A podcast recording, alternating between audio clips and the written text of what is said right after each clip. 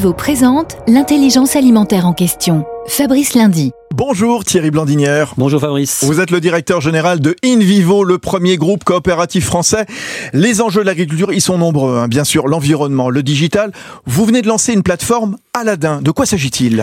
Bah, Effectivement, Fabrice, le monde bouge beaucoup et nous adaptons euh, au niveau d'InVivo avec notre union nationale.